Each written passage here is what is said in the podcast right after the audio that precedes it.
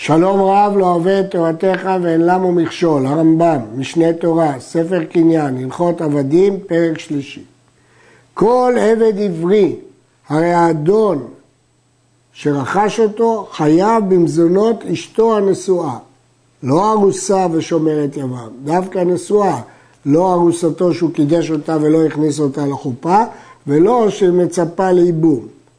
והוא שתהיה מותרת לו, רק אישה שהוא נשא אותה בהיתר. אבל אם הייתה איסורי לווין כגון כהן וגרושה, אפילו שנייה, איסור שניות שלא עריות מהתורה, אלא שנייה כמו אם אם אמו, אינו חייב במזונותיה, שנאמר אשתו אמו, אשתו הראויה לעמוד עמו. וכן חייב במזון בניו ובנותיו. האדון חייב לשלם לא רק את מזון העבד, ולא רק את מזון אשתו, גם את הבנים והבנות שהיו לו לפני שהוא נמכר לעבד. מאיפה לומדים את כל זה? במחרו בית דין נאמר, אם בעל אישה הוא ויצא אשתו עמו. כשהוא משתחרר, כתוב ויצא אשתו, אבל אשתו בכלל לא הייתה משועבדת. וכי תעלה על דעתך שכיוון שקנס זה נשתעבדה אשתו, הוא עבד, אשתו לא נשתעבדה. אלא לא בא ללמד, אלא שהאדון חייב במזונותיה, וכשהוא יוצא, אז גם החיוב הזה פוקע. במוכר עצמו נאמר, ויצא מעמך הוא ובניו עמו, משמע שעד עכשיו הוא פרנס את בניו. ובנמכר לגוי נאמר, ויצא בשנת היובל הוא ובניו עמו. אחד אישה ובנים שהיו לו בשעת המכירה, חייב האדון לפרנס אותה, או אישה ובנים שהיו לו אחר מכירתו, גם אם הוא יישא אישה אחרי שהוא עבד, או יביא בנים, והוא שיקחנה מדעת האדון, רק אם האדון הסכים. אבל אם לקחה שלא מדעת רבו, אינו חייב במזונותיה. אף על פי שהאדון חייב במזונות אשתו ובניו של העבד, אין לו במעשה ידיהם כלום. זה לא כמו בעל בנכסי אשתו, שהוא חייב במזונותיה ומעשה ידיה שלו. פה הוא חייב במזונותיו והם לא צריכים לתת לו מעשה ידיים. אלא הרי מעשה ידי האישה ומציאתה לבעלה, העבד. וכל שזוכה הבעל באשתו, זוכה בה אף על פי שהוא עבד עברי. וזה לא הולך לרבו, זה אישי שלו. מי שמכרו בדין, יש לרבו, כלומר מותר לרבו, ליתן לו שפחה כנענית. שפחה כנענית היא שפחה שטבלה לשם שפחות והתחייבה כבר במקצת מצוות. בן האדון בן בנו של האדון עם מת אביו, הרי זה נותן לו שפחה כנענית וכופהו על זה. יכול לחייב אותו כדי שיוליד לו ממנה עבדים. והרי היא מותרת לו כל ימי עבדותו. למרות שבדרך כלל אסור לישא שפחה, כאן התירו לו. שנאמר אם אדוניו ייתן לו אישה. והמוכר עצמו אסור בשפחה כנענית כי שאר כל ישראל. זה דווקא דין במי שמכרו בדין. הרמב"ם פוסק הדעה שזה רק במכרו בדין ולא במוכר עצמו. אין עבד עברי, שכוונה שמכרו בדין, מותר בשפחה כנענית עד שתהיה לו אישה ישראלית ובנים משלו. אז רבו יכול לתת לו שפחה כנענית. אבל אם אין לו אישה ובנים, אין רבו מוסר לו שפחה כנענית. ודבר זה קבלה. הדבר הזה הוא במסורת נלמד ולא מפסוק. אפילו היה נמכר כהן, הרי זה מותר בשפחה כנענית כל ימי עבדותו, אם היו לו אישה ובנים. שאז הוא יכול למסור לו, ולמרות שהוא כהן, הוא מותר בשפחה כנענית. אף על פי שמסר לו רבו שפחה כנענית, אינו יכול להפרישו מאשתה ובניו, שנאמר אשתו אמו. הוא לא יכול לאסור אותו על אשתו, אלא הוא יכול להגיד לו, תיקח גם שפחה כנענית, ולא יכול לתת לו שתי שפחות, ולא ייתן שפחה אחת לשני עבדיו עברים כדרך שנותן לכנענים, שמה ייתן לו אישה. נרצע, דהיינו העבד שלא רצה לצאת, ורצרו אותו, שמסר לו רבו שפחה כנענית, והגיע יובל, והיה רבו מסרב בו לצאת, לוחץ עליו לצאת, ואינו רוצה לצאת. וחבל בו, פטור, שהרי נאסר בשפחה. הוא חבל בו כדי להפריש אותו מאיסור.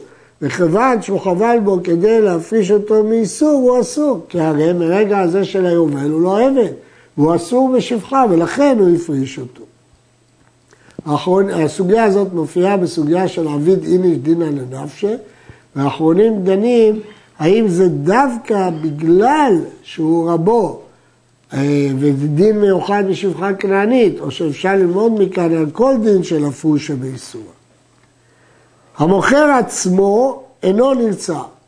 הדין הזה שמי שמסרב לצאת בשש נרצע זה רק במחרו בדין. אבל מחרו בדין ועבד שש ולא רצה לצאת, הרי זה נרצע ועובד עד שנת היובל או עד שימות האדון. אף על פי שהניח בן, אין הנרצע עובד את הבן, למרות שעבד עברי עובד את הבן, אבל לא הנרצע. מפי השמועה למדו ועבדו, ולא לבנו. הוא אומר, אהבתי את אדוני, אבל את הבן הוא לא חייב לעבוד. לעולם, לעולמו של יובל ולא יותר.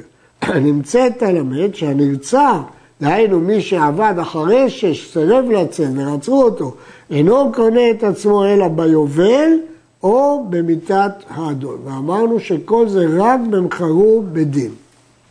עבד עברי כהן אינו נרצע, פני שנעשה בעל מום, והוא ייפסל, והרי הוא אומר ושב אל משפחתו, לחזקה שהיה בה, שהוא ראוי לעבודה בבית המקדש, ואם הוא מום הוא לא ראוי לעבודה. ואינו שב לשררה שהיה בה, הוא חוזר לחזקה שהיה בה, אבל לא לשררה שהיה בה, זה מחלוקת תנאים וכך רמב"ם פוסק. כיצד רוצעים? מביאו לבית דין של שלושה, ואומר דבריו בפניהם, ומגישו בסוף שש אל הדלת או אל המזוזה כשהם עומדים.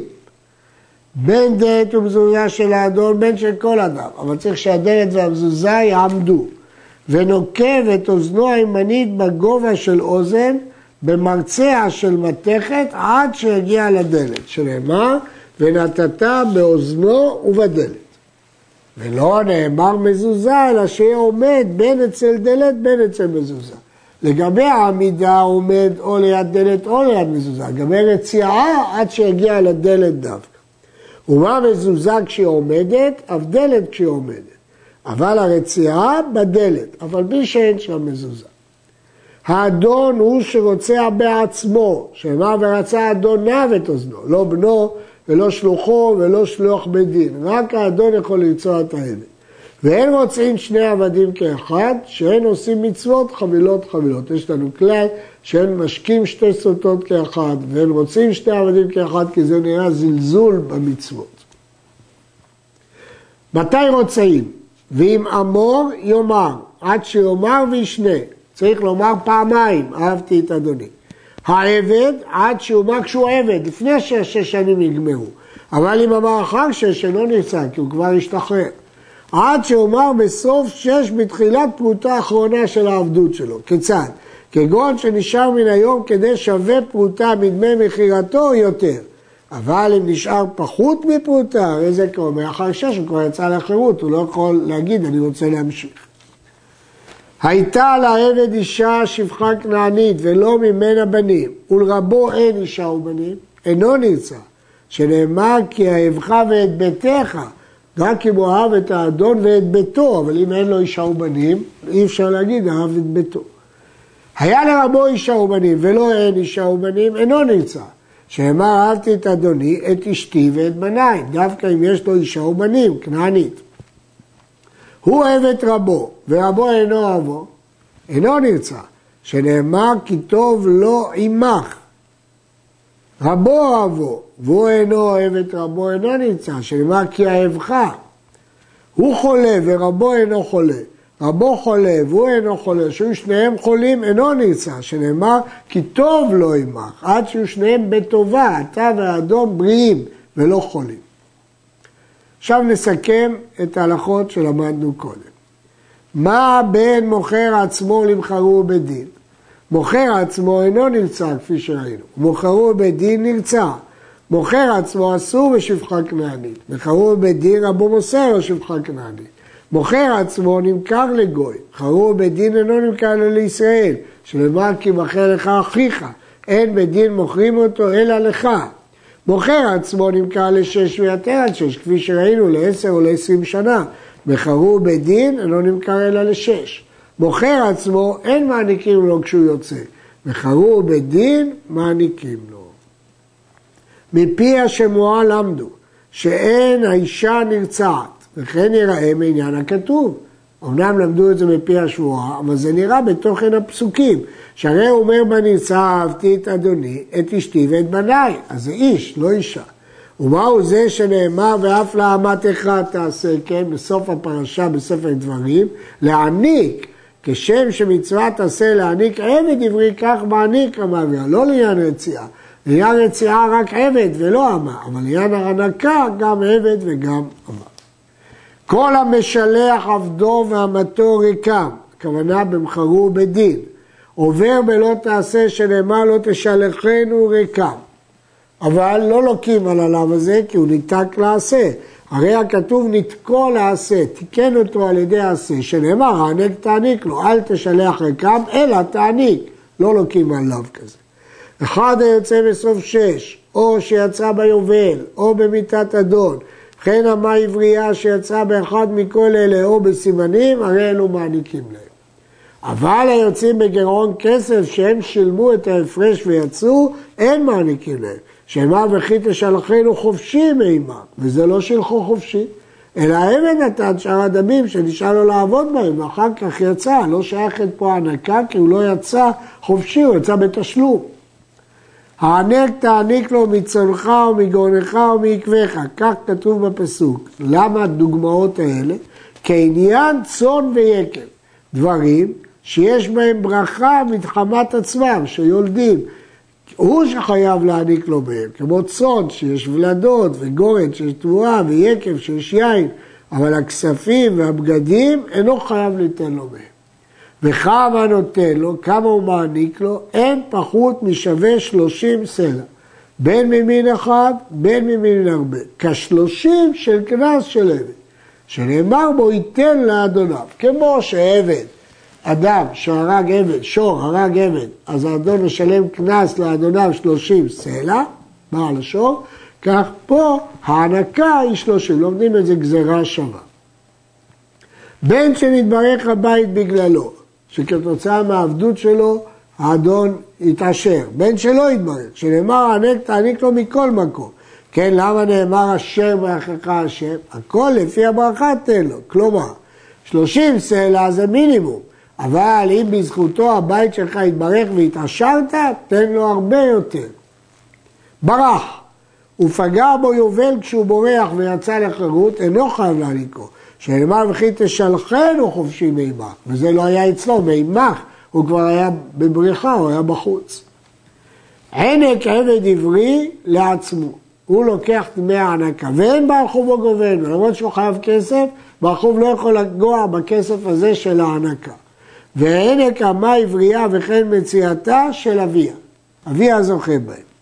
ואם מת אביה קודם שיבואו לידו, הרי הם של עצמה, ואין להכריע בהם כלום, שאין אדם מוריש זכות שיש לו בביתו לבנות. למרות שהבן יורש את כל הנכסים של האב, אבל לא את הזכות שיש, תורה הקנתה לו באב, היא הקנתה דווקא לו.